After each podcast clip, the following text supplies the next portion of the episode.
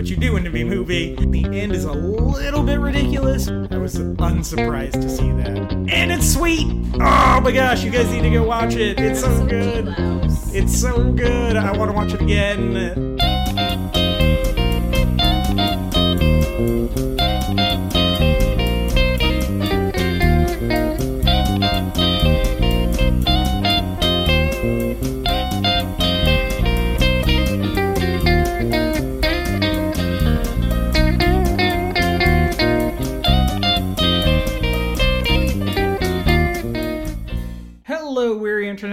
And welcome once again to the Before and After Show. As always, I'm your co-host MJ Smith. And I'm your other co-host Ryan Buell. Welcome, sir. Thank you. Good to be back. Yep, uh, we are done talking about Tom Hanks and Sully. Yes, we are. Uh, and so it's on to move on to the next thing, which is Magnificent Seven. Woohoo! But before we do that, have you been watching anything? Yeah, yeah. Well, as the Halloween season quickly approaches, I find the need to watch the Resident Evil franchise, which I am a fan of. It's a guilty pleasure. I realize those are widely regarded as absolutely terrible movies, but they're I love them.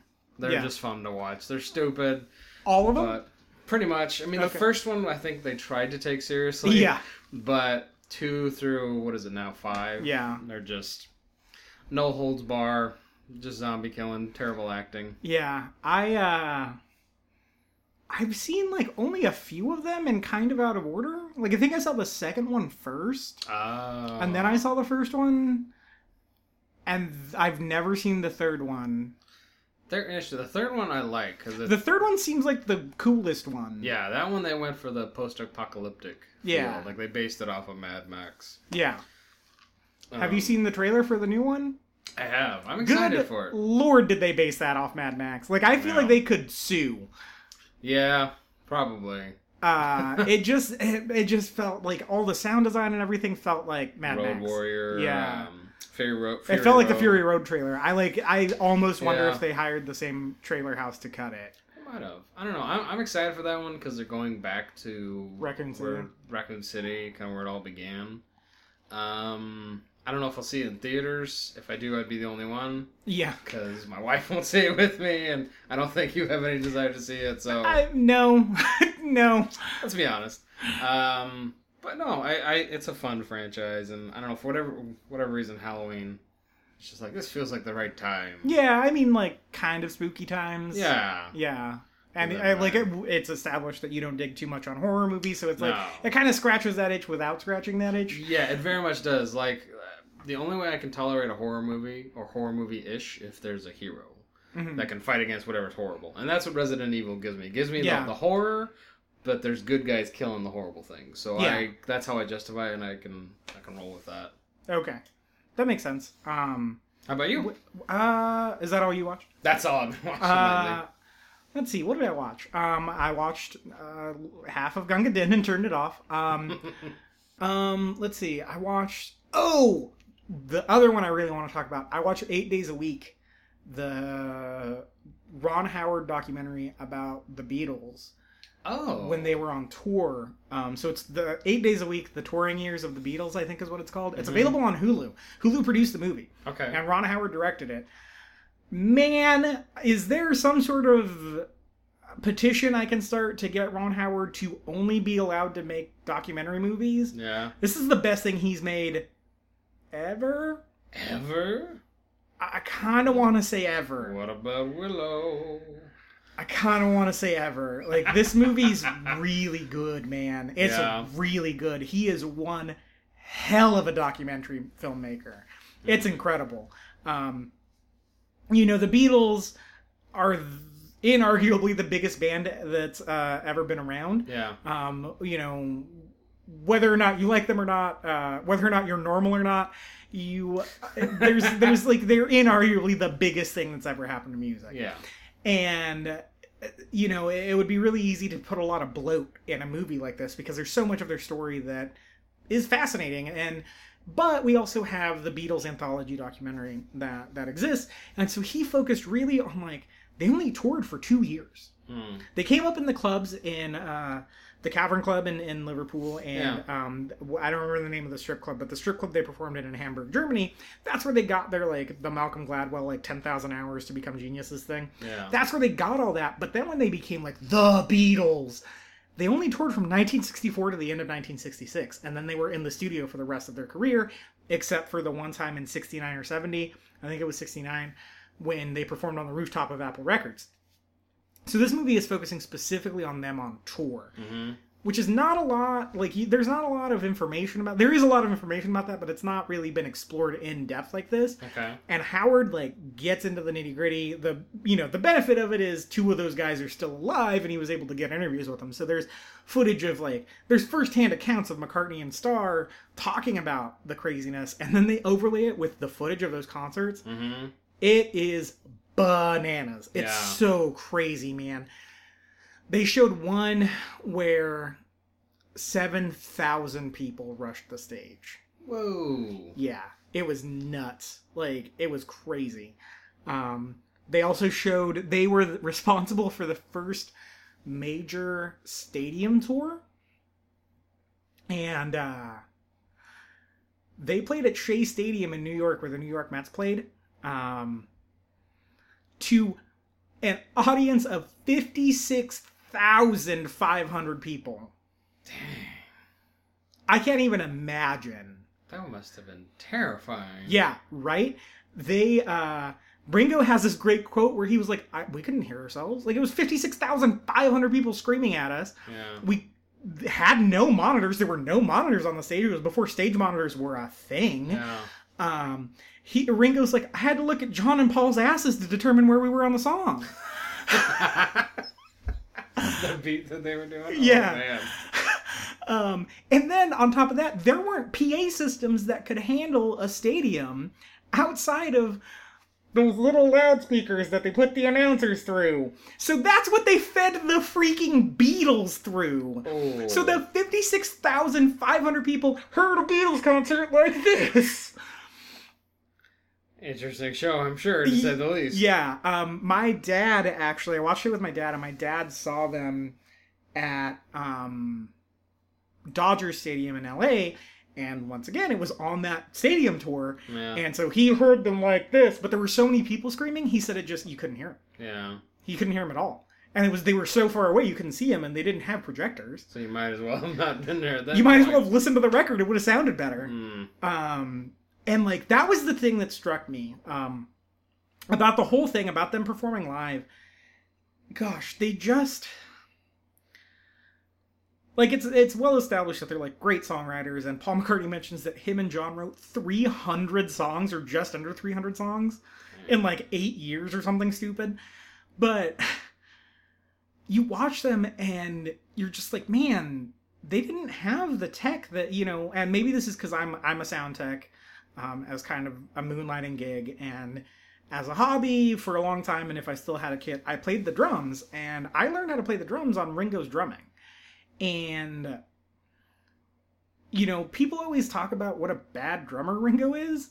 I defy you to say that after you watch this movie. Hmm. um, that man's timing was solid as a freaking rock always. He was just right there on beat on time always. He moved those songs and he played fast and he played hard um, he was like he honestly i think he was the original punk rock drummer if you see Yeah. how hard he hits these drums it's freaking ridiculous like i i couldn't believe it like um and and he's he's the backbone of these songs Yeah. and he was playing on a stage with no stage monitors behind the amps of the guys. So he couldn't hear their instruments really at all. Yeah. I've been in that situation before where the I've only played one live show in my entire life. The PA was in front of us, my guys' amps were in front of us, and they didn't give us monitors like they had promised. And it is so hard to do that. It is so hard to try and keep the song going yeah, when you can't hear. when you everything can't hear anything else. And so I, I like I was like, nope. Like Ringo is the realest MVP ever, man. Like he just rules. And uh, yeah, it was just their musicianship was so tight. Uh, and also, if you still don't believe me, go and listen to. I want to say I think it's I saw her standing there with Pete Best drumming, and then go listen to the Ringo version. And man, Ringo's so much better than Pete Best. Um, and so it's yeah, you should check it out uh, if you like the Beatles at all. What's it called again? Eight days a week, the days a touring years of the Beatles. The end is so good. Mm-hmm. Uh, just and it's this just this ending montage and the way he the way he cuts it together with the song he chooses and the way it just works perfectly. Like he sticks the landing on this. Yes. Uh, it's like the ending is was so cathartic and satisfying for me. And on the other end of the spectrum, you see like the terror in these guys' eyes. Like they were kids, man. They were Yeah. 21. Yeah. Uh, I think one of them was 19 when they were on Ed, Ed Sullivan. Dang. Yeah. 19 years old? Mm-hmm. Yeah. And so it's just like, man, they didn't know anything. Like, think about yourself at 19 and 20, like, and then being just like the biggest thing on the planet. Yeah. It's Women so- screaming my name. They That's not the part I'm ter- singling out, but you know Yeah, what yeah, I mean.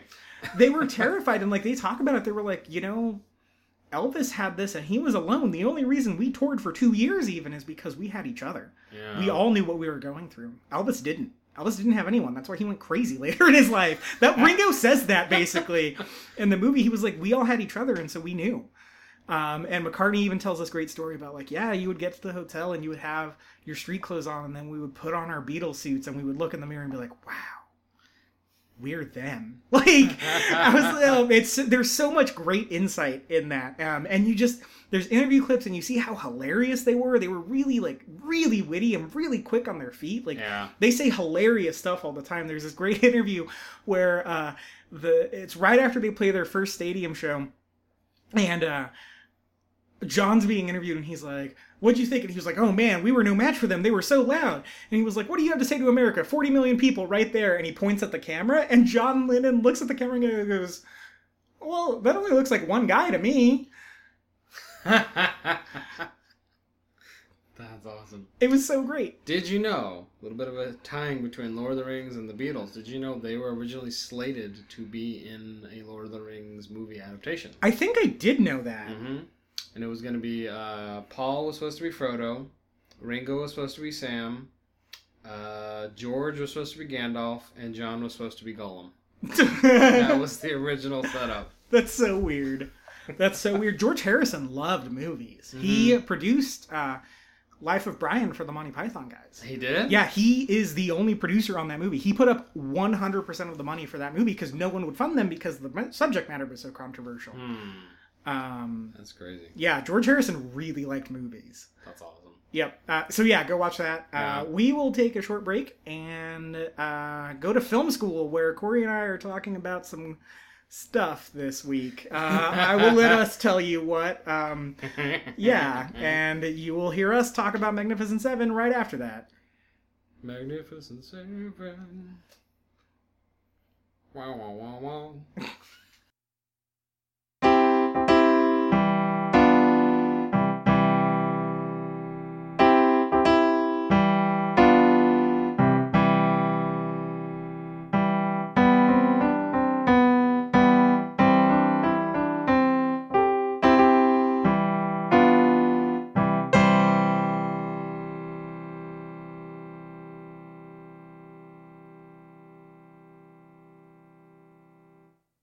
MJ here. I'm with Corey Tyndall. Hello. And welcome to another installment of the Before and After Show Film School. Yes. This is a biggie, you guys. Uh, This is the one we've been building to. Yeah. Um, as you know, the, the the the conceit of this would be that Corey and I would take turns teaching about film history and an element of film. And I think the next set of episodes after these will get back to the element of film, but we Yes. really wanted to sprint towards this one because it's going to be the wrap up on, on, on the silent era. Um, and the more I think about it, the, the more there are people that I wanted to touch on. But I think this is a really good leap forward, uh, or a really good thing to to to kind of use as a stepping stone into where we're going to be headed in with uh, talkies and sound getting added to movies. Um, hmm both in terms of the way technology evolved and also the alm- almost a little bit the themes but you'll hear more about that in the next set of episodes or the the next next set of episodes so we will be getting back to the element of like film structure uh, Yeah. we wanted to time this one with the release of the 2016 movie Birth of a Nation because we're talking about the 1915 Birth of a Nation. Yes. and I say that with some trepidation because, well, you should know by now. Um, Yes. and if not, we'll get into it in detail. But first, um, we are going to talk about the guy who made this movie. Uh, Birth of a Nation is a movie from director D.W. Griffith. Uh, D.W. Griffith's full name was David Llewellyn Wark Griffith. Uh, and he ended up shortening that for the screen to D.W. Griffith. He was born on January 22nd, 1875, not 1975, 1875 in Kentucky to Mar- Mary Perkins and Jacob, quote, Roaring Jake Griffith. His father, Jacob, was a Confederate Army colonel in the American Civil War and was eventually elected as a Kentucky state legislator. That's really important. um, hmm in 1908, he uh, DW uh, began a career as a stage extra in in uh, Professional Jealousy, which was a movie for Biograph. If you remember that from last set of episodes, that's where Mary Pickford got her start. Griffith and Pickford met and they were really good friends. They both kind of started in the industry at the same spot. Griffith was Griffith was with Biograph for a few years. Biograph really only had one main director, a guy named Wallace McCutcheon, and Wallace McCutcheon grew ill the same year he started working for them. And Wallace McCutcheon's son took his place, but the studio didn't have any successful titles under Wallace McCutcheon Jr.'s reign. Oh. So they removed him from the position of uh, Biograph's director and gave Griffith the position. So he, in 1908, um, he made his first short movie called The Adventures of Dolly. And by the end of just 1908, he started as an extra in 1908 and ended up being their main director by the end of the year and directed 48 short films just in 1908. wow. Uh, and then in 1910, he moved out to Hollywood and made a short called In Old California. And four years after that, in 1914, he directed uh, Judith Judith of Bethulia, which is uh, a, an adaptation of a book of the Bible, the book Judith, which uh, you know for our Protestant listeners is Mhm. not in our Bible, but it is a Catholic book of the Bible. Yes. Um, and it's actually one of the earliest movies to be produced in the United States. So he's had his hand in a lot of film history. In 1915, he made a film for Reliance Majestic Studios called The Klansman. And that's where we're going to camp out today. The Klansman was later retitled The Birth of a Nation, but it was based off of a book of the same name. And it is widely considered one of the most important films ever made uh, for several Mhm. reasons, which we'll get into in a second. Um, Birth of a Nation was highly controversial. It's a piece about the KKK and how heroic they were after uh, the Civil War ended, and and how um, their basic basically their oppression of black people was ultimately good for the South. That was the message of the movie. a lot it caused a very visceral reaction in a lot of places a lot of places in the north really and the south um, and he ended up following up the birth of a nation with a movie called intolerance which was all about intolerance it was it was actually also super important because it came out in 1916 a year after birth of a nation was super controversial and it's a three and a half hour movie Wow. and it, it follows four parallel storylines separated by several centuries. So the first one is uh, a contemporary. Remember, contemporary is 1915, 1916. A contemporary melodrama about crime and redemption. Uh, the second story is a story of Jesus. oh. Uh, the third story is a story in France surrounding the St. Bartholomew's Day massacre of 1572. And the fourth one is about the fall of the Babylonian Empire to Persia in 539 BC. Wow. Yep, a lot of people viewed it as his apology for Birth of a Nation. It was anything but his apology for Birth of a Nation Oh no. it was intended griffith's intention was not to show that the uh, that these were stories of intolerance that he was trying to tell in birth of a nation they were supposed to be stories of intolerance that he suffered as a result of the criticism he personally received for making birth of a nation So he was saying in What? these in these stories, he's the recipient of all the intolerance. So he he made this What? movie that likens his criticism for making Birth of a Nation to the story of Jesus. yeah, I was just about to be like, what? So Wow. that's the kind of man he was. wow. Yep. And then uh, he directed a few other movies. Um, Intolerance actually is considered the first art house film.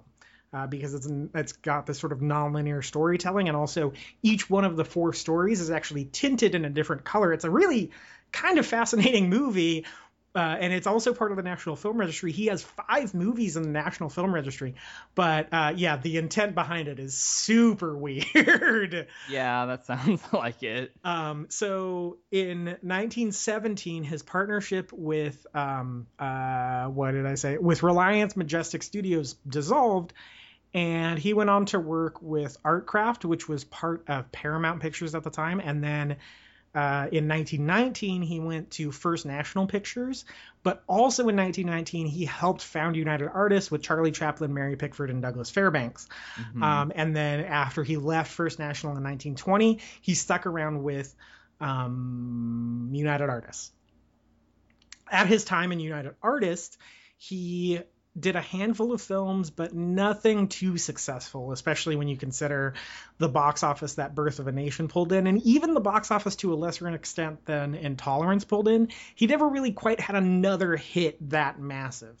Um, so he only his association, at least as a head of United Artists, was pretty short lived. He was he was uh, forced to leave United Artists as a studio head after his movie in 1924, "Isn't Life Wonderful," failed to do very well at the box office.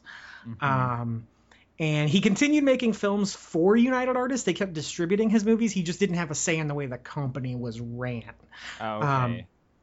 and he he directed uh, up through 1936 i believe. No sorry he directed up till 1931 and his last film was called the struggle and it wasn't very successful. Uh, he never made directly another film. He had a hand in a couple other ones.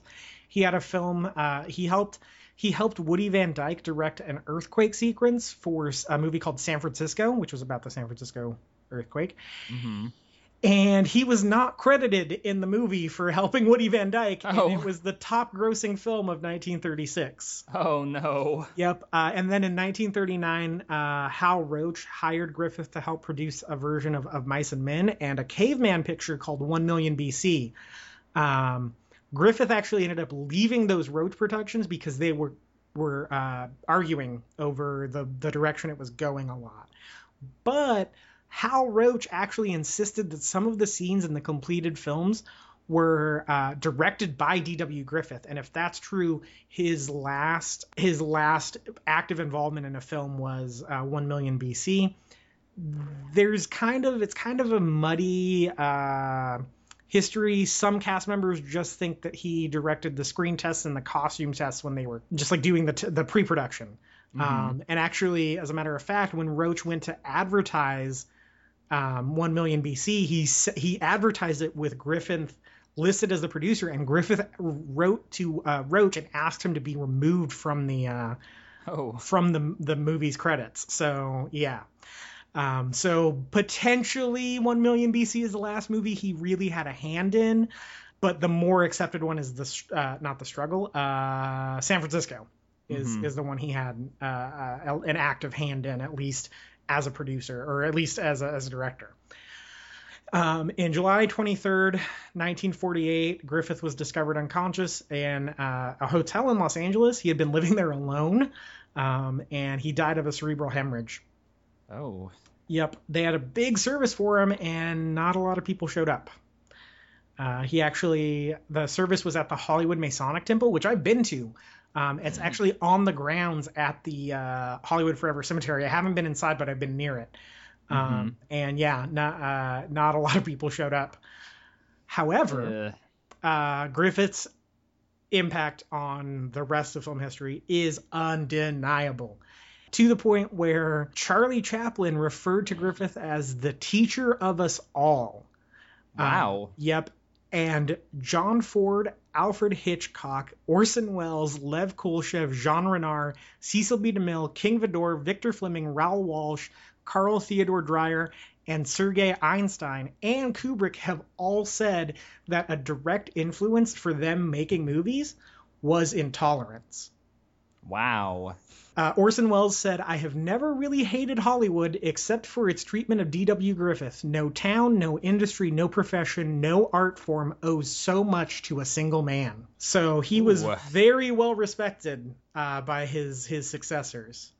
Um, and you can like like I said, five of his films are actually on the National Film Res- Registry, which is um, films that are deemed as being culturally, historically, or aesthetically significant. Lady Helen's Escapade, A Corner in the Wheat, Birth of a Nation, Intolerance, and Broken Blossoms. So he, I mean, that's a pretty good uh, run Yeah. right there. So uh, yeah, we're talking. That's an overview of the man. I think you know we don't usually do that in depth of a biography, but I think it's super important to uh, kind of understand where we're coming from with this movie yeah, um, definitely. with this movie in particular. Uh, so we'll talk about the movie a little bit now. But uh, Corey, do you have anything to say about D.W. Griffith, the man? Uh, no, I mean, yeah, you, you laid it out very well. I mean, as we're going to get into, his contribution to film is staggering. So, but yeah. Yep. Okay, let's get into Birth of a Nation. Um, Birth of a Nation is a 1915 American silent epic drama film, clocking in at a whopping 190 minutes. Ooh, this is a long one. Yes, however, it is only 16 frames a second, so it's not quite the 190 minutes we know. Like, it's weird. It's real Yeah. weird. Oh, Um, but it is one of the first feature length films uh, made in America. It's the first 12 reel film ever made in America. And it was actually presented in two parts separated by an intermission.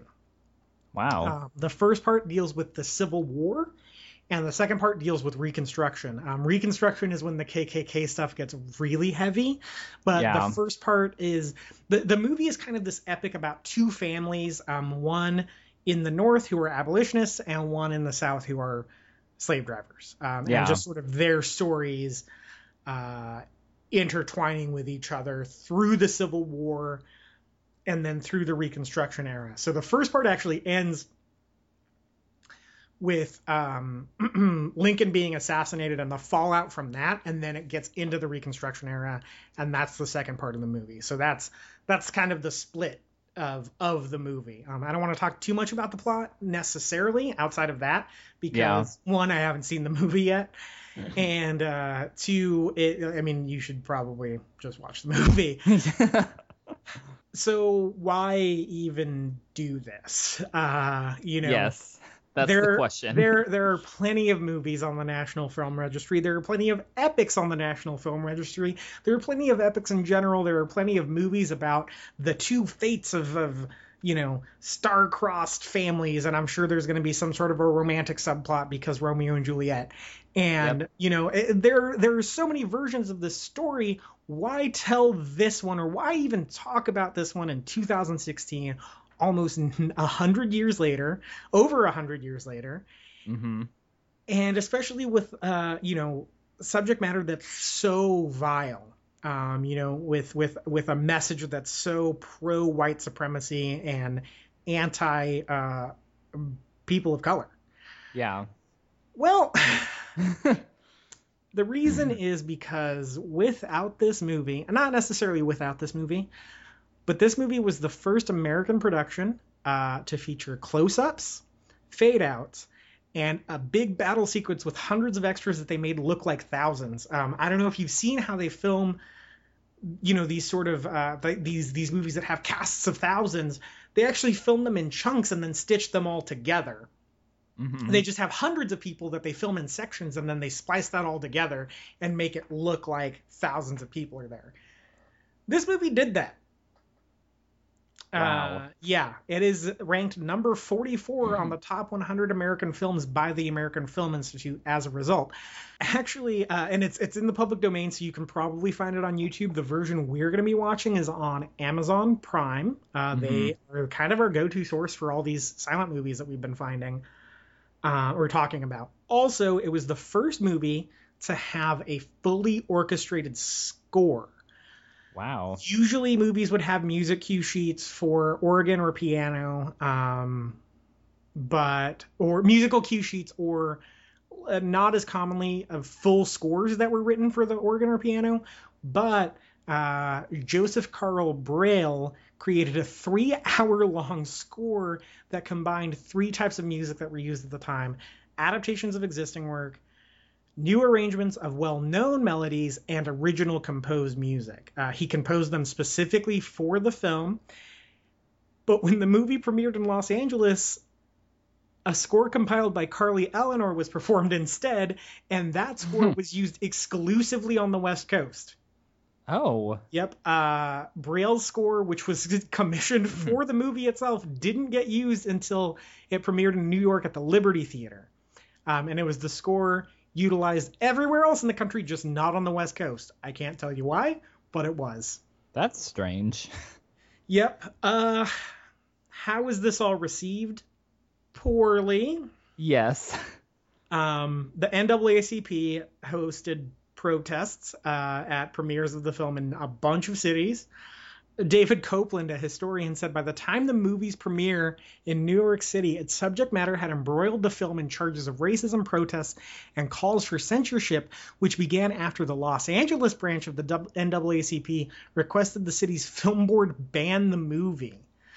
Um, wow. But because film boards were comprised mainly of white people, very few boards actually banned the movie. It was banned in a lot of major cities, right? Like actually showing it. Eventually. Okay. Eventually, but not really in the first run. Uh, It was too much of a phenomenon, really. Mm-hmm. When the film was released, riots broke out in Boston, Philadelphia, and other major cities. The film was actually a catalyst for gangs of whites to attack blacks. Gangs of whites that were not even associated with the KKK at the time were attacking black people. Um, in 1916, um, a white man murdered a black teenager in Lafayette, Indiana, after he saw the movie Wow. The mayor which actually uh, the mayor of cedar rapids iowa banned the movie. And he was he was the first of 12 to ban it in 1915 uh, the year it came out saying that it would promote prejudice. And uh, he met with a delegation of black citizens. So he didn't he didn't do it Mm-hmm. so this movie actually is the first movie that was screened in the White House. It was screened for Woodrow Wilson at the White House because the guy who wrote the book that this was based on, The Clansman, Thomas Dixon Jr., was a classmate of Woodrow Wilson's when they were at Johns Hopkins. Oh And so he got in contact with Woodrow, Woodrow Wilson and uh, got them to screen the movie at the White House Wow. there was a there was a statement that was issued by Wilson that actually ended up being uh, false. But after the controversy of the film got to like a fever pitch, Wilson said that he disapproved of the quote unfortunate production. Griffith was mad that there was negative critical reception, and he wrote letters to newspapers and published a pamphlet in which he accused critics of, of censoring an unpopular opinion. Wow. So basically, this movie caused, um, you know, like chaos and disruption in like every sector, Yes. everything. Yes, in the ni- the later part of the 1910s into the 1920s, the KKK saw an influx that began in Stone Mountain, Georgia, which, uh, if you are a 30 Rock fan, you'll know that is where Kenneth Ellen Parcell is from, and it's also where rapper and comedian Donald Glover, aka Childish Gambino, is from. Oh. Yep, but in uh, in that era, uh, it was the film's release was considered one of the events that inspired the formation of the second era of the KKK in Stone Mountain. Um, in the same year, Birth of a Nation, along with the trial and lynching of Leo Frank for a 1913 murder in Atlanta, was used as a recruiting tool for the KKK, and the KKK used the film as a recruiting tool, recruiting tool up through the 70s. Oh wow. Yeah. Yep. Uh. Oh man. Yep. So once again, I know the question on your mind is why are we talking about why this movie? even why even do this? So why even do this? Why even do this? It did pioneer all these things, but to the point that so many people built on it over the years that uh, I think it was Roger Ebert said that the movie was obsolete before it was even out of theaters because how like people just took these techniques and ran with it. However, I do think it's important to know where this all started, and unfortunately, it started here. Here. Yeah. Um, you know, uh, uh, oh no, Kevin Brownlow. I'm sorry, Kevin Brownlow uh, said that it was astounding in its time and initiated so many advances in filmmaking technique that it was rendered obsolete within a few years. Um, you know, the content has been widespread uh, criticism, has had widespread criticism for being crazy racist. yeah. Um, and Roger Ebert actually said that certainly The Birth of a Nation presents a challenge for modern audiences. Unaccustomed to silent films and uninterested in film history, they might find it quaint and not to their taste. Those viewers who are evolved enough to understand what they're looking at find the early and wartime scenes to be brilliant, but cringe during the post war and Reconstruction scenes, which are racist in the ham handed way of an old minstrel show or a vile comic pamphlet. Uh, Mary Pickford said, Birth of a Nation was the first picture that really made people take the motion picture industry seriously. I agree with that. hmm But the way in which it had to, the way in which it forced society's hand to take the motion picture industry seriously is incredibly tragic. Yes. Um, you know, we, they, they had to take it seriously because it was affecting the world seriously. Um. You know, it saw the resurgence of the KKK. It saw the resurgence. Uh, I mean, not the resurgence, but it saw race riots and murders in the name of this movie. Um, you know, it was it was reacted to very seriously. So, from a purely technical standpoint of the first film with a full original score, the first film to feature close-ups, fade-outs, um, and big battle sequences, yes, we need to see it. From a Mhm. societal per- perspective, I think it's important to visit this movie to know where we came from, to you know, not to flog ourselves for mistakes of the past, but to know what it was like and to know how not to repeat those same mistakes. Yeah, I, I totally agree. Um, it was the highest grossing film of all time until 1939 when Gone with the Wind came out, um, and was selected for the National Film Registry in 1992. Um, and when it was selected for the, the the the Library of Congress National Film Registry, Roger Ebert said, "The Birth of a Nation is not a bad film because it argues for evil. Like Triumph of the Will, it is a great film that argues for evil. To understand how it does so is to learn a great deal about film and even something about evil. I know this isn't a movie that was released in the era of Rotten Tomatoes, but Yeah. Rotten, Rotten Tomatoes does have actually kind of an extensive back catalog where they pull in all kinds of of uh, of critic criticism over the years. The those are actually kind of more interesting because you get they also pull in the the reviews of the time period in which it was released as well as kind Oh. of modern audiences or Mhm. modern critics and ha- like the if they've done a review on their website. What it is, Birth of a Nation's at 100% on Rotten Wow. Tomatoes Wow. because it's on a technical level really impressive. Yeah, and I mean, if it was the the first motion picture to kind of pioneer all these things that is in everything else that we watch, you know, like, of course, it's like a technical masterpiece, even if the content is so vile. Yeah. Um, so where where I'm at with this movie, uh, so before we get into that, we're watching this because in a couple weeks, uh, a new version, quote version, a new movie that has the same title is coming out. The movie is about Nat Turner, who was a slave that read a, uh, led a slave rebellion to uh, against white people. Um, that he actually, uh, as a result, like 50 to 65 white people ended up getting killed at the hands of Nat Turner and his group of slaves that he rebelled against. Um, that's the the new Birth of a Nation, the 2016 Birth of a Nation. That's Nat Turner's story. He was eventually captured and executed by it. Uh, it's directed, written, directed, produced by, and stars a guy named uh, Nate Nate Nate Parker. Yeah, Yes. Nate yeah. Parker. Yeah. Nate Parker is proving to be a pretty controversial guy in his own time, yes. in that he was accused of rape in the late 90s. And the results of that trial are dubious at best, uh, Yes. as from from what I can devise from from the, the articles I've read about it. And the way he's responding to these questions on his media tour are also dubious at best. Yeah. Um, he's not handling it. He he's accused of a lot of dodging the question, saying that well, you need to separate the art from the artist, which sounds like someone who's guilty. Yeah. Um, And so you know, it, it- it's it's interesting the way history is a little bit repeating itself yeah. um, in a different way. Hmm You know, with a controversial guy helming a movie of the same name.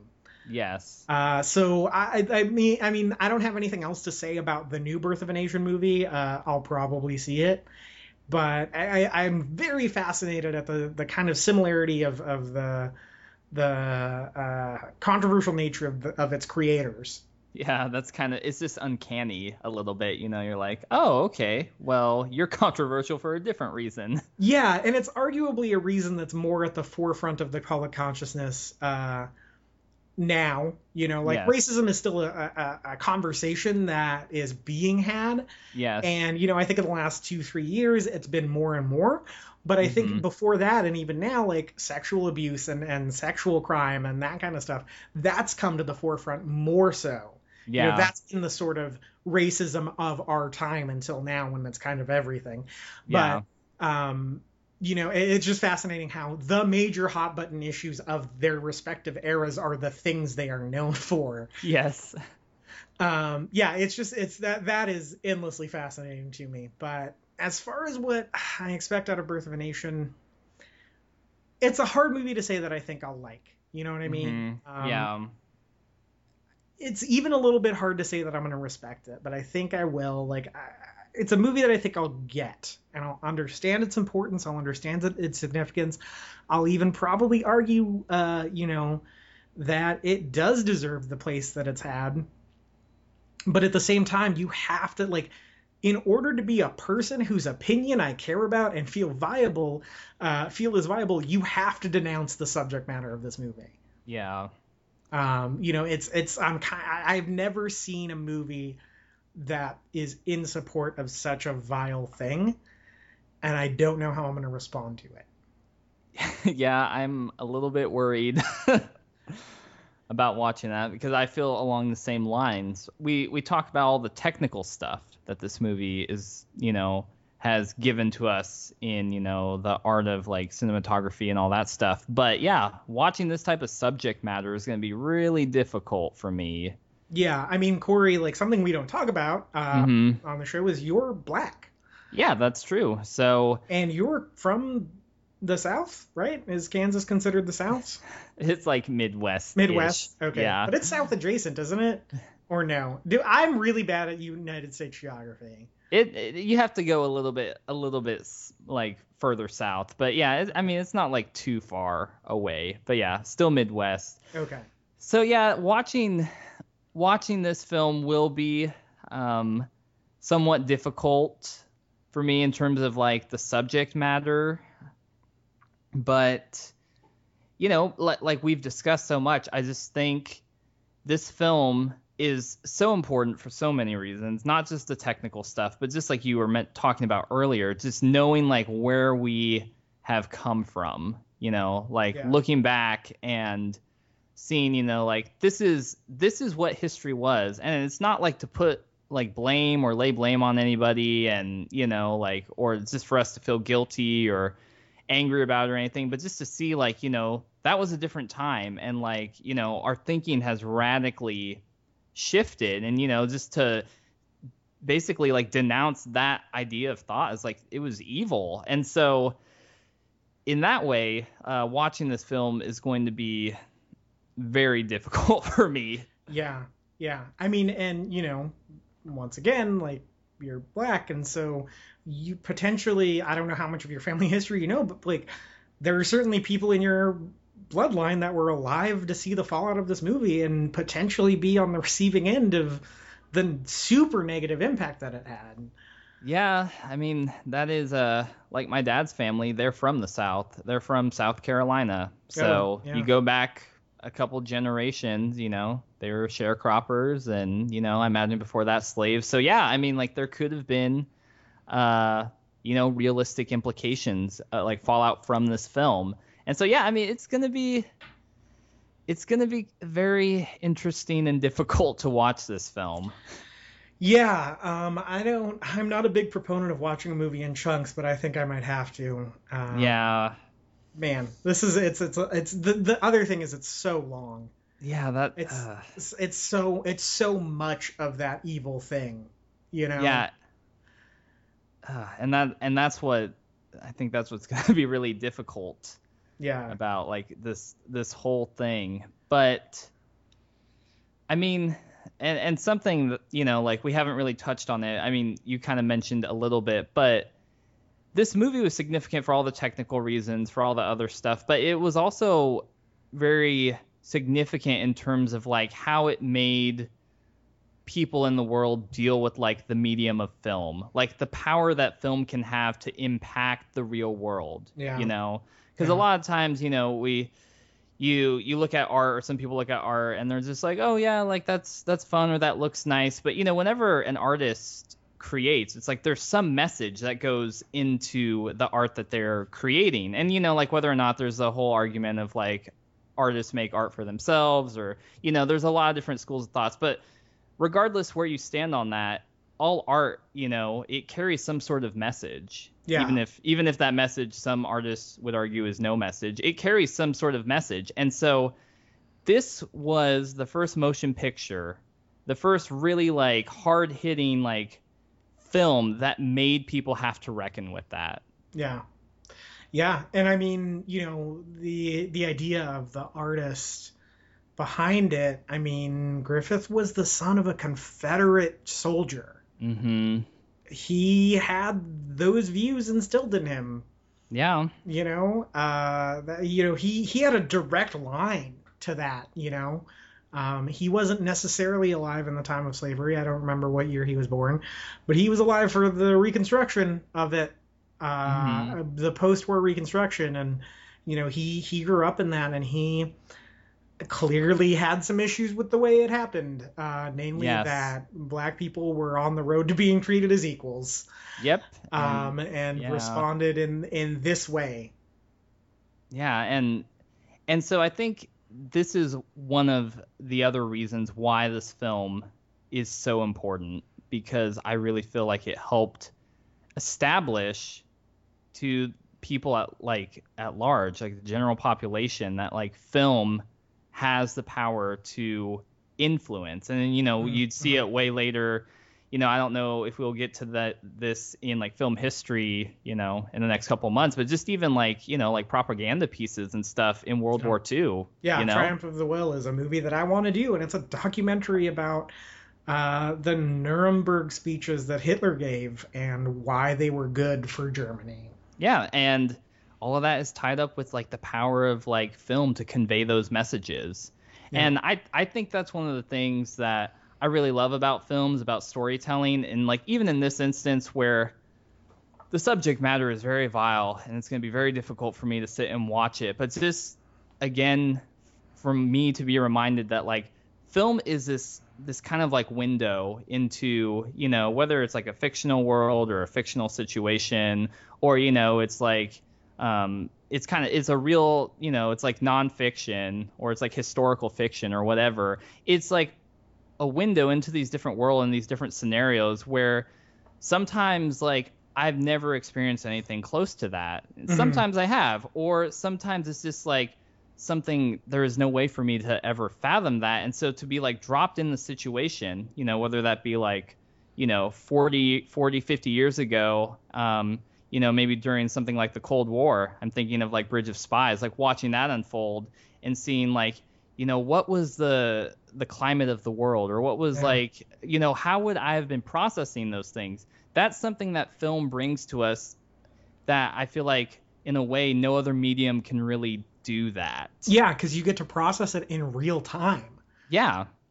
And so, you know, you get to look into the lives of those people in those eras, and you get to immediately see and feel and try to reckon with and understand and cope with what they're going through or their situation or or whatever, but in the context of their time period, and it is oftentimes writ large. You know, it's big. It's it's big. It towers over you, and you have to deal with it. Yeah, and especially films that are, you know, like more historical fiction or even like there's a lot of truth in them, but there's obviously a narrative. So like another, you know, something else kind of along the same lines, like, you know, To Kill a Mockingbird, Yeah. you know, a film like that where you're really put right in the heart of that whole thing and you just you see the world um and just kind of like the time period and just able to take it in. It's just like, how do I feel about all these things? You know, it's like, would I line up more with like how Atticus feels about things, or you know, like what do I think about the justice system, or just all that type of stuff? And I think film is amazing in the way that it can capture us and take us to those places. Yep. Yeah, I agree. Um, yeah, uh, Corey, do you, do you have any other thoughts on, on Birth of a Nation? I'm sure we could make a separate podcast out of this this set of episodes, but Yeah, I'm, I'm sure we could. Uh, Birth of a Nation cast. Um, oh, Yeah, I- yeah, um, no, I mean, I think we we touched a little bit on a lot of the major reasons why we're talking about this film and why it's important, and even um, I think you mentioned it on maybe some some previous film school at some point, just as like an aside. The person who nominated this film was a black director, right? yeah, John Singleton. and you know regardless of all the pain and you know as a person of color that i could attribute to like what this film did in terms of we've mentioned you know probably influenced a lot of people to kill black people and all these riots and other things.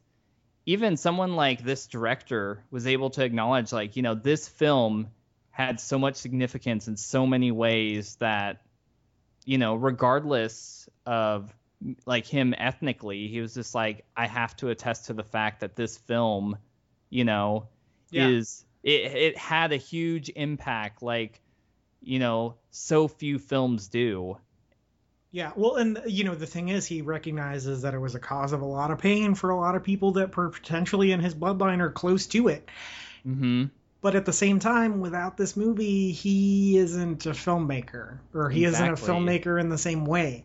And so it's you know it's this interesting nexus of like it's an essential piece of cinema because of what it did, but it's so it's so evil um, because of what it purported. Yeah, but it's like you were saying because this came out, and you know, it's like if you're if you guys listening, if you're history buffs at all, um, this came out 1915, and so you go a couple years further down the road, so like 1920s and stuff, and then obviously the 30s, the stock market crash. But in the creative sphere of things, um, like 1920s to like the 30s and onward was kind of this period called like the Harlem Renaissance Mhm. in New York. Mm-hmm. And so a lot of those uh, creatives, you know, like people who would, you know, be like African American creatives or, you know, in different fields, you know, like writers and poets. I'm, I'm kind of thinking musicians. Yeah. A lot of their response, some of the stuff that you read, some of the art that was created in that time period is a response to kind of like the message of this film Yeah. and it like pushed a lot of them to you know to kind of be like you know we want our voices represented too and so in that way like this film i, I mean it's evil and the Yeah. message is evil but it led to kind of you know some of these other people wanting to come up and be like here are our voices you know here's the stories we want to tell you know like our side of the whole you know narrative Yeah, that's uh wow, that is actually really fascinating. So- I- yeah, I I would not have put two and two together on that. Man, yeah, that's really good. Um, yeah, I mean, I agree with everything you've said. I think like I said, this could be a whole episode in and of itself. And yeah. uh, it, I mean, it very well could be. Um, I, I mean, we'll see how it comes out, shakes out in the edit, but Yeah. uh, yeah, I, uh, you know, I'm gonna have to wrestle with this one. There's a reason why we give two week breaks, and that's so that both we can watch them. And but you know, listeners, if you don't watch this one, I get it. I yeah. totally get it. Uh, I really wish you would, but if you don't, I totally understand. yeah. Uh, both, I mean, even just for the time commitment, I totally get it. But you know, and even if beyond that, it's not, you know, we're not watching the movie as uh, in support of its stance. We're watching the movie in support of history. Uh, Yep. You know, and in support of acknowledging that this happened, in support of yeah. Acknowledging that whether or not it should have or not, it did. Yep. Um, and and so now it's it's on us, those of us in the future from that era, to deal with the fact that it did. hmm And you know, it's it's. I mean, uh, Corey, I want to thank you for not wanting to shy away from from that Yeah. because I think I think it, it would be easy to, and I think you know it's hard to fault you if you were like, I'm not doing that movie. Um, but I think I think especially in conjunction with the new version or the new the new movie. I don't even want to say the new version. I keep trying I keep trying not to, and then I do. But the, Yeah. with the new movie sharing the title, which is about you know so the opposite of what this movie is. Um, I think I think it's really important, and I think honestly, without a proper contextualization of this 1915 version of Birth of a Nation, hmm the 2016 Birth of a Nation may not resonate quite the same right way. Yeah, I feel like there's something, you know, the title, it just invokes, you know, a history, a Mhm. knowledge, an understanding of, you know, why it chose the title of this movie from 1915. You know, Yeah. there there's there's some kind of, you know, forethought that goes into like why they decided to call it that. Oh, it So- is so intentional. Yeah. Yeah. They they are meant to invoke the, the idea of that. Yeah. Um, so yeah, we'll see how it comes out next uh, in the next two weeks. Like I said, the movie's available on Amazon Prime. Mm-hmm. Um, I don't know anything about the version that's on Amazon Prime, but I know it's on there.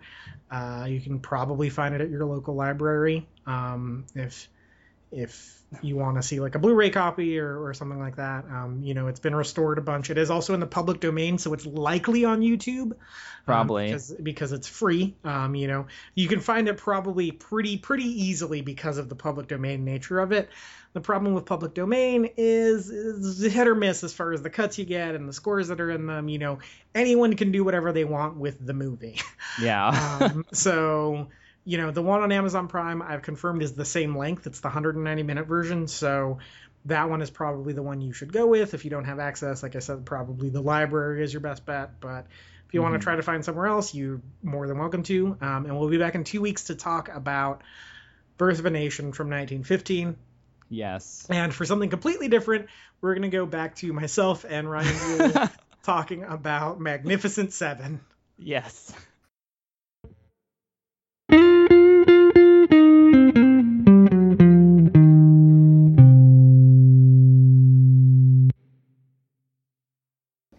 We're back. I hope you enjoyed that relatively somber before and after show film school, um, especially in light of what uh, Ryan and I are getting to talk about. Um, we're here to talk about the Magnificent Seven. Yes. Uh, the 2016 version of the Magnificent Seven, not the 70s version of the Magnificent Seven. A little bit of background uh, The Magnificent Seven is a reinterpretation of Akira Kurosawa's samurai movie, Seven Samurai. Um, obviously, cowboys are very much considered uh, the samurai of American history or American myth. Um, and so a, a reinterpretation of that kind of makes a lot of sense. Mm.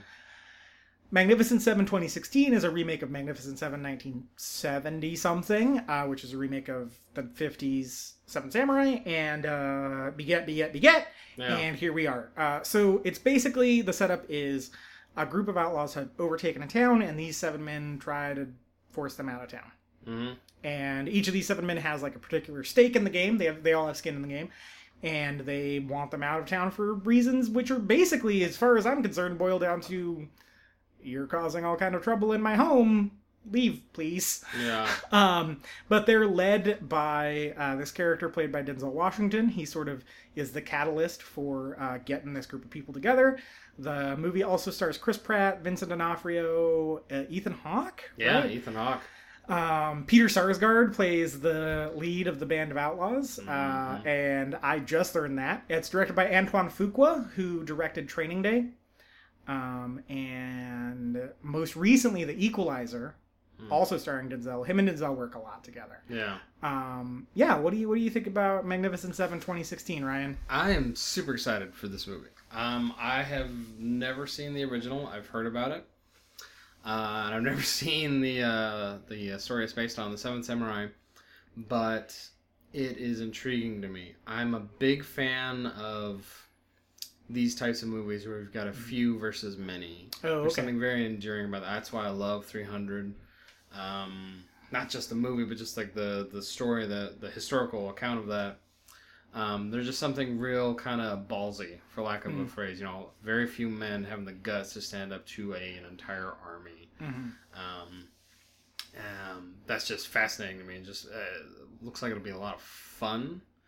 Um, yeah, I'm super excited for this one. I love Denzel Washington, and Mhm. I like Chris Pratt, and pretty much every actor on here I really really like. Um, I think it'll be a good, if it's done right, which we have to see it to find out. Um, I think it'll be a good some good character if they do it right. Good character pieces in there, in, Yeah. in between like all the anxiety of we've got to fight off an army. Um, and it'll be interesting to see each man's point of view, because in the original, I don't think each man had a particular set of skills. I think they were all just cowpokes. They all just kind of lined up here. Where in this interpretation, each man, like Denzel's like the assassin, uh, Chris Pratt is like the gambler, kind of like, Yeah. jack of all trades, master of none. Uh, Chris uh, Hawk, Ethan Hawke. Ethan Hawke. He's the sniper. Uh, They have a Native American guy who's like a bow and arrow dude. Yeah, Um, Vincent D'Onofrio. He's like the trapper guy. yeah, he's like a trapper guy, but also he just seems like a straight up psycho. Yeah, um, he's just like those axing well. fools. He's just Yeah. like axing fools and using Gatling guns. Like Yeah. that's basically all I know about his character. and that's all I want him to do. yep. Uh, and then they got the Mexican. I don't remember his name. Uh, who else am I forgetting? I don't even remember. There's seven Um, yeah. um, but they all are coming at this situation with a unique perspective, and I find that fascinating. And I really like the kind of from the based on the trailers, they're kind of playing up. You know, Denzel Washington. He's you know an assassin, and he's kind of seems like he's searching for redemption in this, taking this job for this woman who's lost her family. That's why all these men are kind of getting together. So it seems like it'll be fun. It seems like it'll be, uh, if done right, uh, interesting character piece. Um, and I have I have up a lot of confidence in the actors that they've chosen for each part. Like none of these actors uh, seem like crap choices. Like Yeah. they all seem like they fit the roles that they've got. Um, so I'm super stoked for it. So how about you? Yeah, um, I think before we even get into that, uh, can we just appreciate Denzel Washington for a minute? Because I feel like that dude puts in work always Yeah. and never gets enough credit, even though people love him. Like, I, I feel like he, people really like that guy, but I feel like he never gets recognized enough. Not really. He's been kind of pushed to the margins now. He's, I think, he doesn't. Uh, you know, we were talking about Tom Hanks last week, and he's Yeah. like American, American's older brother. You know, Yeah. Sweetheart. You know, everyone loves him. Da da da da. And I think Denzel, he doesn't quite have that. Not that, not that he doesn't have it, but he's not regarded as that. Yeah. But he's so freaking good. Yeah. But he's almost like he's so amazing, but he's kind of pushed off to the margins. Where it's like, oh, Denzel always good. You know, it's just kind of a passing thought instead of a, oh, let me talk about Denzel Yeah. for three and a half hours. And then you see him and you're like, mm, man, this Yeah. guy's amazing, Yeah. actually. One of my favorite Denzel movies, uh, Book of Eli. Oh, gosh, that movie's great. Oh, so amazing. He's so good in that movie. yeah. He's so great in that movie. He's such a good actor, man. Um, you know, he kind of has this like a little bit pissed off old uncle vibe that I love. Yeah. That's he's like really settled into that where he's just always trying to whip a bunch of youngins into shape and like he's so good at it. Uh, you know, I don't know if you saw the movie Unstoppable. No, I missed the Runaway Train one with Chris One. Pine. Oh no, I did see that one. I like that movie That's a a, good one. lot. That is a really good one. Um, the, and he he did a bunch of work with Tony Scott. Arguably his best movie with Tony Scott, Man on Fire, Mm. um, which is a great movie, That's a and really good he's movie. so good in it. Um, The yeah. scene where he has to cut the not has to, but he cuts the guy's fingers off, Mhm. holding the steering wheel. Whew, still Yeah. creeps me out. Yeah. Oh gosh, man, Denzel rules. Like, Yeah. it- honestly, I'm I'm excited to see this movie because Denzel is gonna be good in it. I can't think of a performance of his I haven't liked. You know what's good about him? He's he can be a, he's an amazing action star, Mhm. but he's an action star with personality, Mhm. and he can convey that. So he's while he's a badass, killing guys left and right, doing all the kind of really cool actiony stuff. You buy it because Mhm. you buy the character. Like he convincingly does it, as opposed to like uh, uh is it Jason Stamos? Statham, Statham, pardon me. Stam- who's the other guy from Full House? John Stamos. John. hey, yeah. Have mercy. Have mercy. Um, Jason Statham, really good at action star. Kinda boring. Kind of boring as an actor. Like I think he's a cool guy. Like I, I like watching him in certain things, but doesn't pull the acting side of it off as well. Whereas Denzel does both very well. Which leads me to this question: Do you think Denzel doesn't get his due diligence because he's a little in the shadow of Will Smith? That is a very good question. I mean, Because they're kind of the same, like super charismatic black action star. yeah. Whereas, uh, I don't know. Yeah, uh, I, that's something that's always kind of fascinated me about him. He plays arguably more complex characters than Will Smith does. Yes. Um, you know, I think I think Denzel can bring a sort of weight to his roles that Will Smith can't. And that might have something to do with it. I think Brings because a little bit more gravitas to it. Mhm. there's not as much as much as I love Will Smith, Denzel isn't as easily accessible even though people love him. Like Mm. every once in a while he's in a movie, like he's in like a Spike Lee movie or he's playing Malcolm X, you know, the closest Will Smith ever did that was playing Muhammad Ali in a lukewarmly received movie. Yeah. Denzel's performance as Malcolm X like got him a lot of attention. Mm. Um, you know, I, and also I can't like he's perfect in Training Day. He's so good in that movie, and I, like put Will Smith in Training Day and like that corrupt cop doesn't play. Like he doesn't have any dramatic weight behind him because it's just Will Smith. Yeah. You know, um, so I think I think that might have something. There's just always been sort of a disconnect Mm.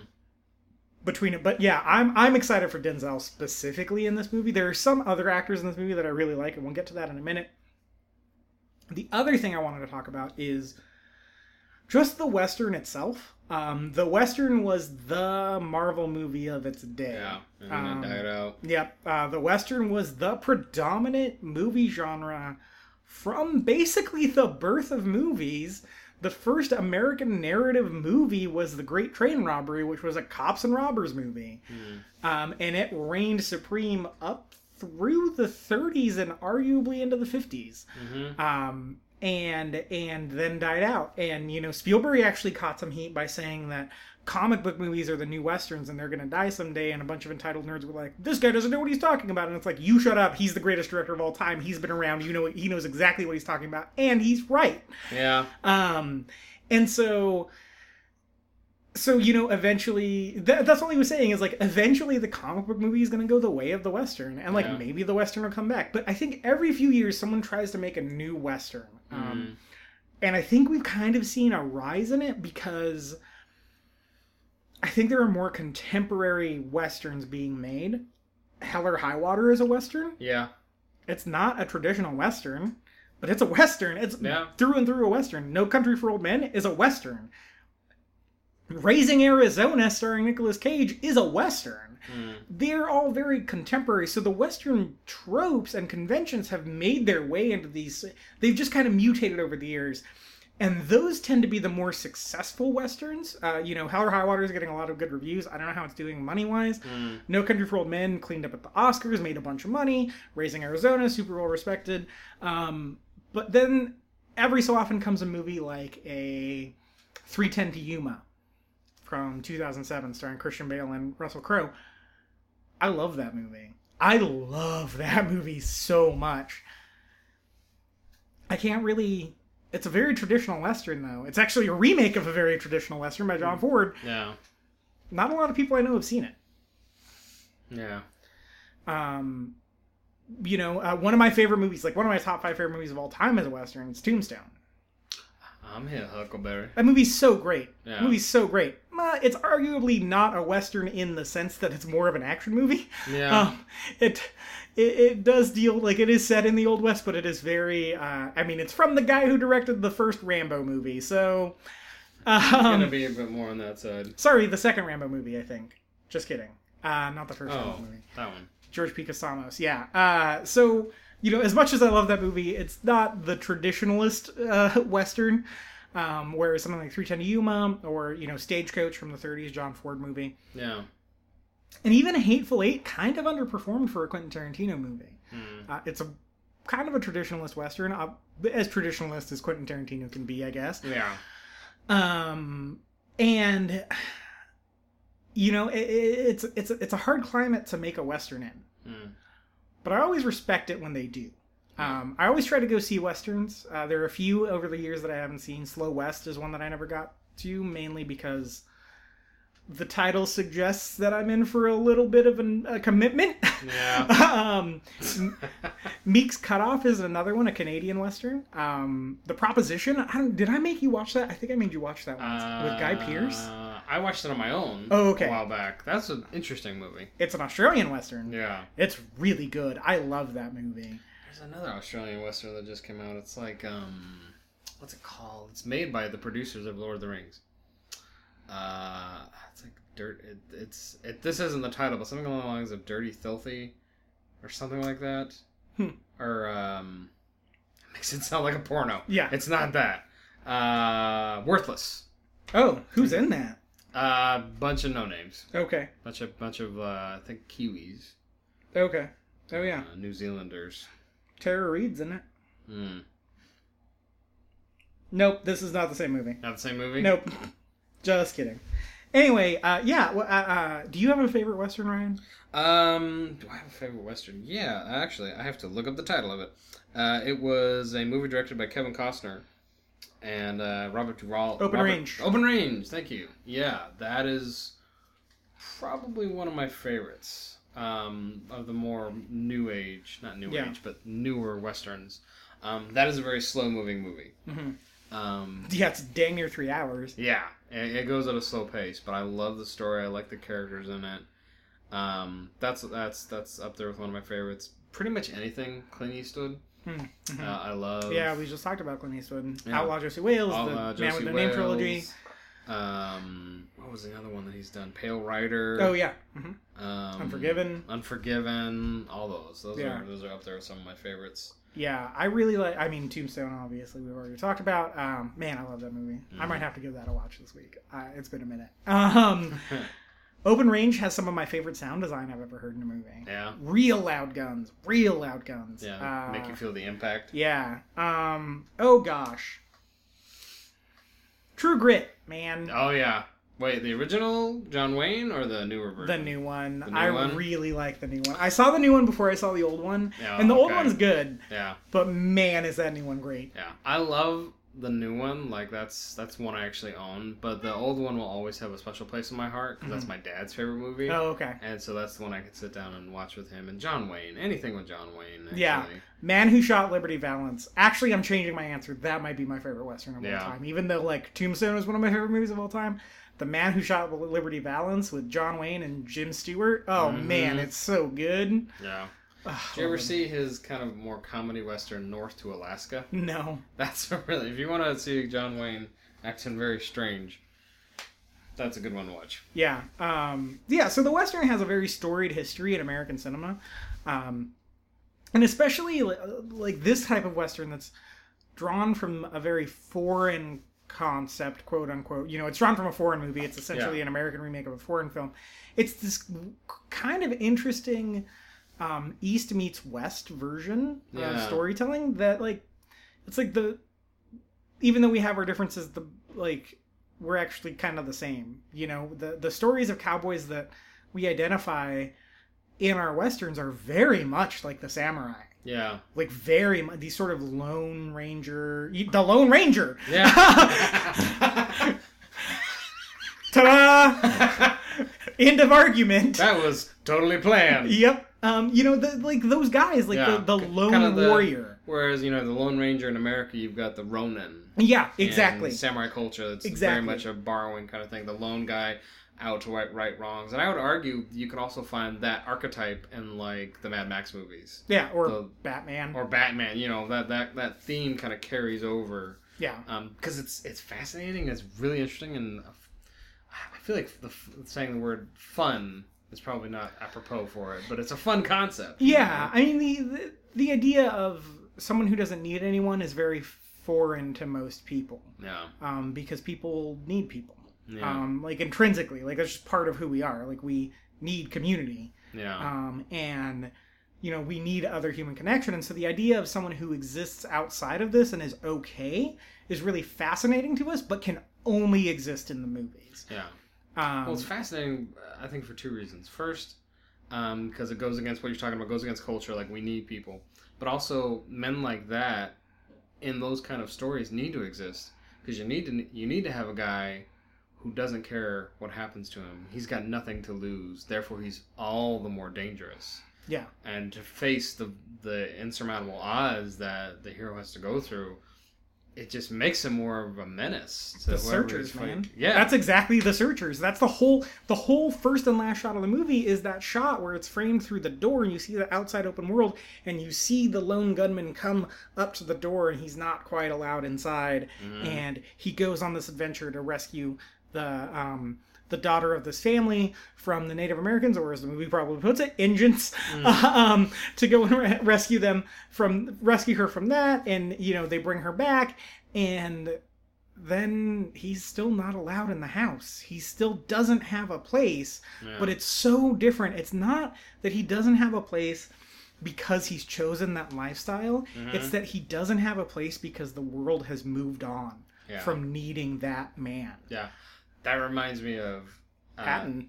Well, Patton, yes, but um, the novel of I Am Legend, Hmm. not the not the Will Smith, Right, the right. actual original. Um, that's the whole point Hmm. of the of the book. Is the world has moved on, and he, the guy had become legend. He had become uh, what was feared by everybody. mhm, mhm. Um, great, great, great novel. Um, I'm looking up a movie that I think perfectly captures what you're talking about. It's Geoffrey Rush in it. I'm trying to remember what it's called. The Warrior's Way. Did you ever see that movie? Uh, I think I saw that with you in theaters, and that's the only reason I saw it is because you wanted to see it. That oh yeah. I'm taking it you're not a fan. It was goofy. Yeah. I don't really have an opinion on it either way. I barely remember that movie. Yeah. That one I like that I like the movie a lot. But uh, that was that character, the main guy, was that similar thing. Like Mm-hmm. Yeah. couldn't have anyone. Yeah, yeah. Um, you know, and, and so with Magnificent Seven, it's this group of these kind of disparate men coming together to realize they need community, and they, the, you know, their strength in those numbers. their strength in the seven. Yeah. Um, you know, and I think not to get a you know too conspiratorial numerology guy, but like seven's the magic number. You know, like seven is is The number of completion. yeah, the number of completion. Exactly. You know, there's a reason why Kurosawa decided on seven samurai, Yeah. seven lone warriors coming together to defend this town. Um, so, all that to be said, uh, headed into this movie, I'm actually really kind of fascinated, and maybe maybe I'm having the wrong expectations from the remake. Maybe these are all expectations I should have for the original one. Um, I don't know how thematically dense it's going to be with all this stuff. I keep hearing that it's really fun. I don't necessarily think that's uh, untrue based on what I've seen. There's some things that give me some trepidation. Uh, there's a thing that gives me some trepidation, and that is Chris Pratt's presence. Uh, we talked about this off mic a little bit. Chris Pratt seems like a perfectly nice man. I really want to punch Chris Pratt in the face. I can't tell you why. I, I, I really like. Maybe it's a problem with me. Uh, Well, could it be like we we talked about this before, but could it be your experience with him in Jurassic Park? Could that have seriously tainted you in that? Or you, maybe maybe, but I wasn't his hugest fan in Guardians either. Okay. Um, I think, I think Chris Pratt was forced on me. I think that might have a lot to do with it. Like, That's an interesting way of putting it. like I just feel like the whatever the media, like the culture machine, was just like deal with this guy, and I was like, I. Okay, I, I guess, like, what do I do with you? And then the other part of it is, I don't know how much acting Chris Pratt actually does. Mm, Um, you know, he kind of seems the same in most of his roles true. uh, as he is off screen, and then there's not a ton of differences between him and in Jurassic World and Star Lord, except he's perfect at everything in Jurassic World. Uh, you know, I mean, there's the the probably my favorite moment of the podcast uh, is Corey and I going off about what a cool guy he is in Jurassic World. Like it's always like, look at this guy with his glass bottle Coke machine working on his motorcycle. What a cool guy! and then Corey just takes that and runs with it. I think he plays like that cool guy a lot. Um, he was her- heralded immediately after being Star Lord as new Harrison Ford. This is, you know, the Han Solo of this generation. And I was like, I'm not done with old Han Solo, man. Like, Han Solo is the Han Solo. Like, there's only one Han Solo, man. Yeah. And then his name started getting tossed around for like, oh, he should be the next Indiana Jones. And it's like, there are other people, man. Like, there are other people to choose from. Bradley Cooper. Bradley Cooper is the next Indiana Jones, as far as I'm concerned. I love. I think he would be a perfect Indiana Jones, but that's a different rant for a different day. Mm-hmm. Chris Pratt, uh, we'll see in this movie. He still kind of looks the same Mm. to me. Ethan Hawke, uh, eh, eh, he's fine. He's Yeah? fine. Um, maybe it's the last thing I saw him in was Boyhood, and I kind of hated that movie.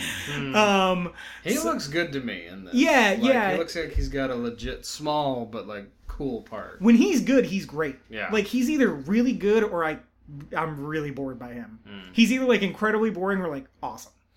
Uh, Those are the only extremes. Yeah, uh, Vincent D'Onofrio is my wife's favorite actor. I think he's going to be entertaining as hell in this movie. I think he's going to be super entertaining. You think he'll be drunk most of the time I hope so. as a trapper? I hope so. Uh, he just looks like off the hinges, which is the best Vincent D'Onofrio. Um, Yeah. You know, my Edgar in Men in Black is my favorite Vincent D'Onofrio performance. He's so great in that movie. He's Mhm. so great in that movie. Peter Sarsgaard, yes, please. Mhm. I I really like Peter Sarsgaard as it is. I really like that guy, and I haven't seen him in anything in a minute. And I I think he he's kind of like that Michael Sheen guy. Do you know who Michael Sheen is? Yeah, yeah, yeah. Just like so slimy, like Yeah. just so good at playing the villain. Mhm. Um, so I'm pretty excited for all that. The action scenes look like they're pretty well put together. I think there's going to be like a verve and an energy to the movie that I'm really going to dig into. yeah. Um, I think it's going to be one of the best movies of the summer that didn't come out in the summer. Mm. Um, so yeah, I'm I'm mostly on board for it. I don't know how much I'm going to have to say after. Like I said, all those themes about these lone men coming together, I don't know if that's what this movie has on its mind primarily. And that's fine. Like Yeah. movies aren't just that thing. Um, I think the original Magnificent Seven might have that on its mind a little bit more. Yeah. This one seems like a good time at the movies. Yeah. Um, you know, I don't think I'll be bored by it. Uh, I think it'll be kind of a popcorn movie. Yeah. Um, you know, I never say turn your brain off at a movie. I've come to hate that phrase, but I think it'll be a movie that just like you're entertained by, and maybe that's all. Yeah. And that's fine. Like we need more of that. Yeah. Uh, there wasn't a lot of it this summer, for Mm. sure. Uh, Star Trek Beyond is the only thing I can think of. Um, and you know, I'm I'm fine with that. So as long as the movie does that, I think I'm gonna I'm gonna like it. Yeah. Uh, I might even love it. It might even like be up there for me. Yeah. I hope so. Um, you know, Denzel, like we said, puts in work. I'm super excited for him. Yeah. He looks great in it. Uh, you know, never mind the uh, little confusing stuff with race that might happen in this movie. Of just like, yeah, we'll we're down with this guy saving us. Yeah.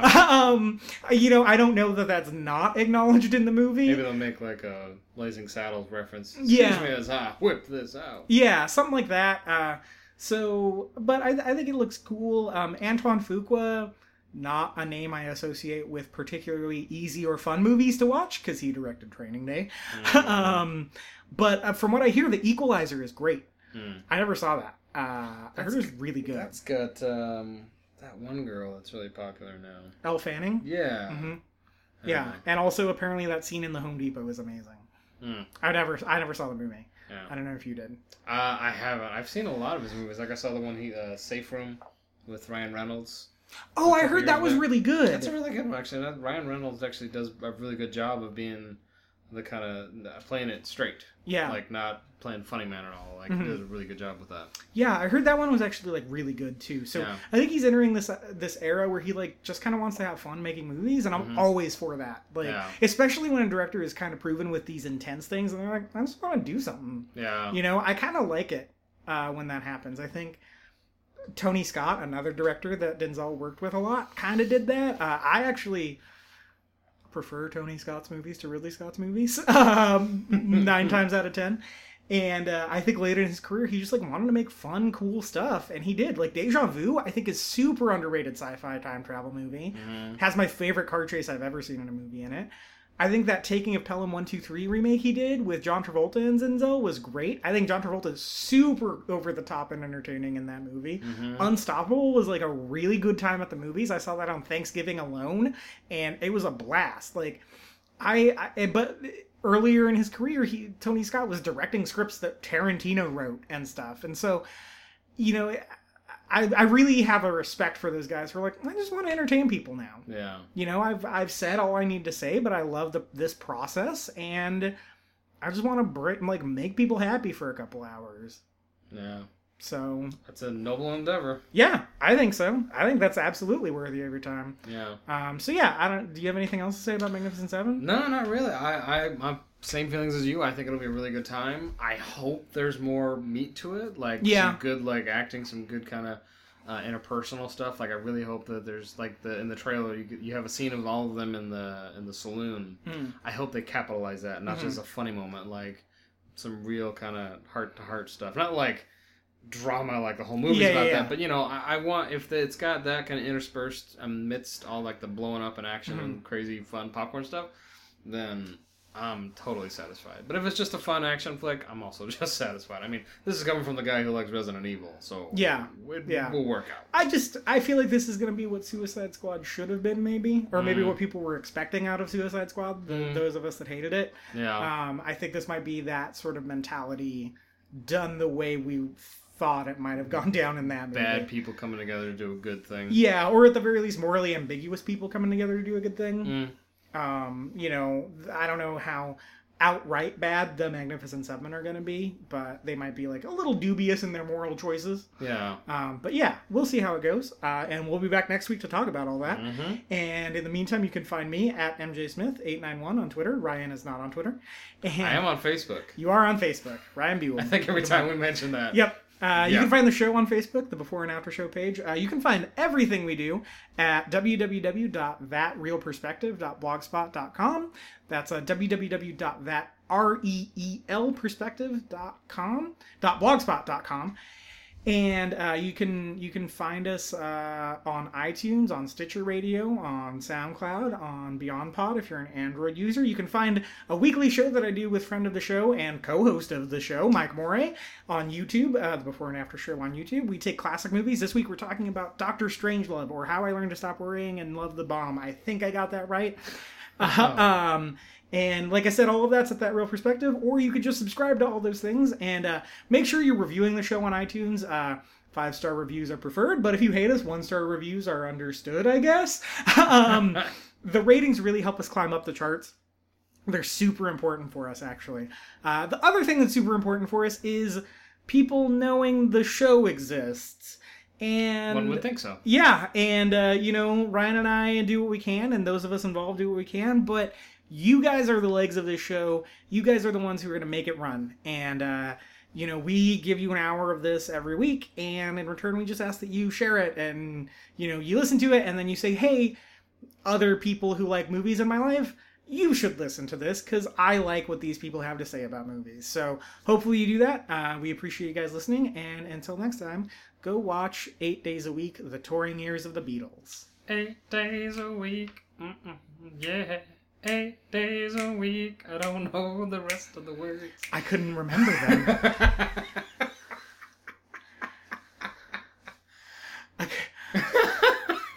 Legit. I thought I was gonna come in. I was totally prepared to sing with you, and then my brain was like, "You don't know these words."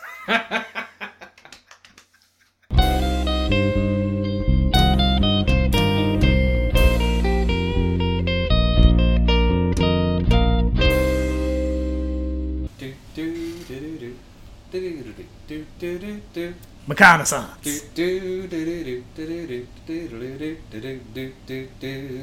Reconnaissance.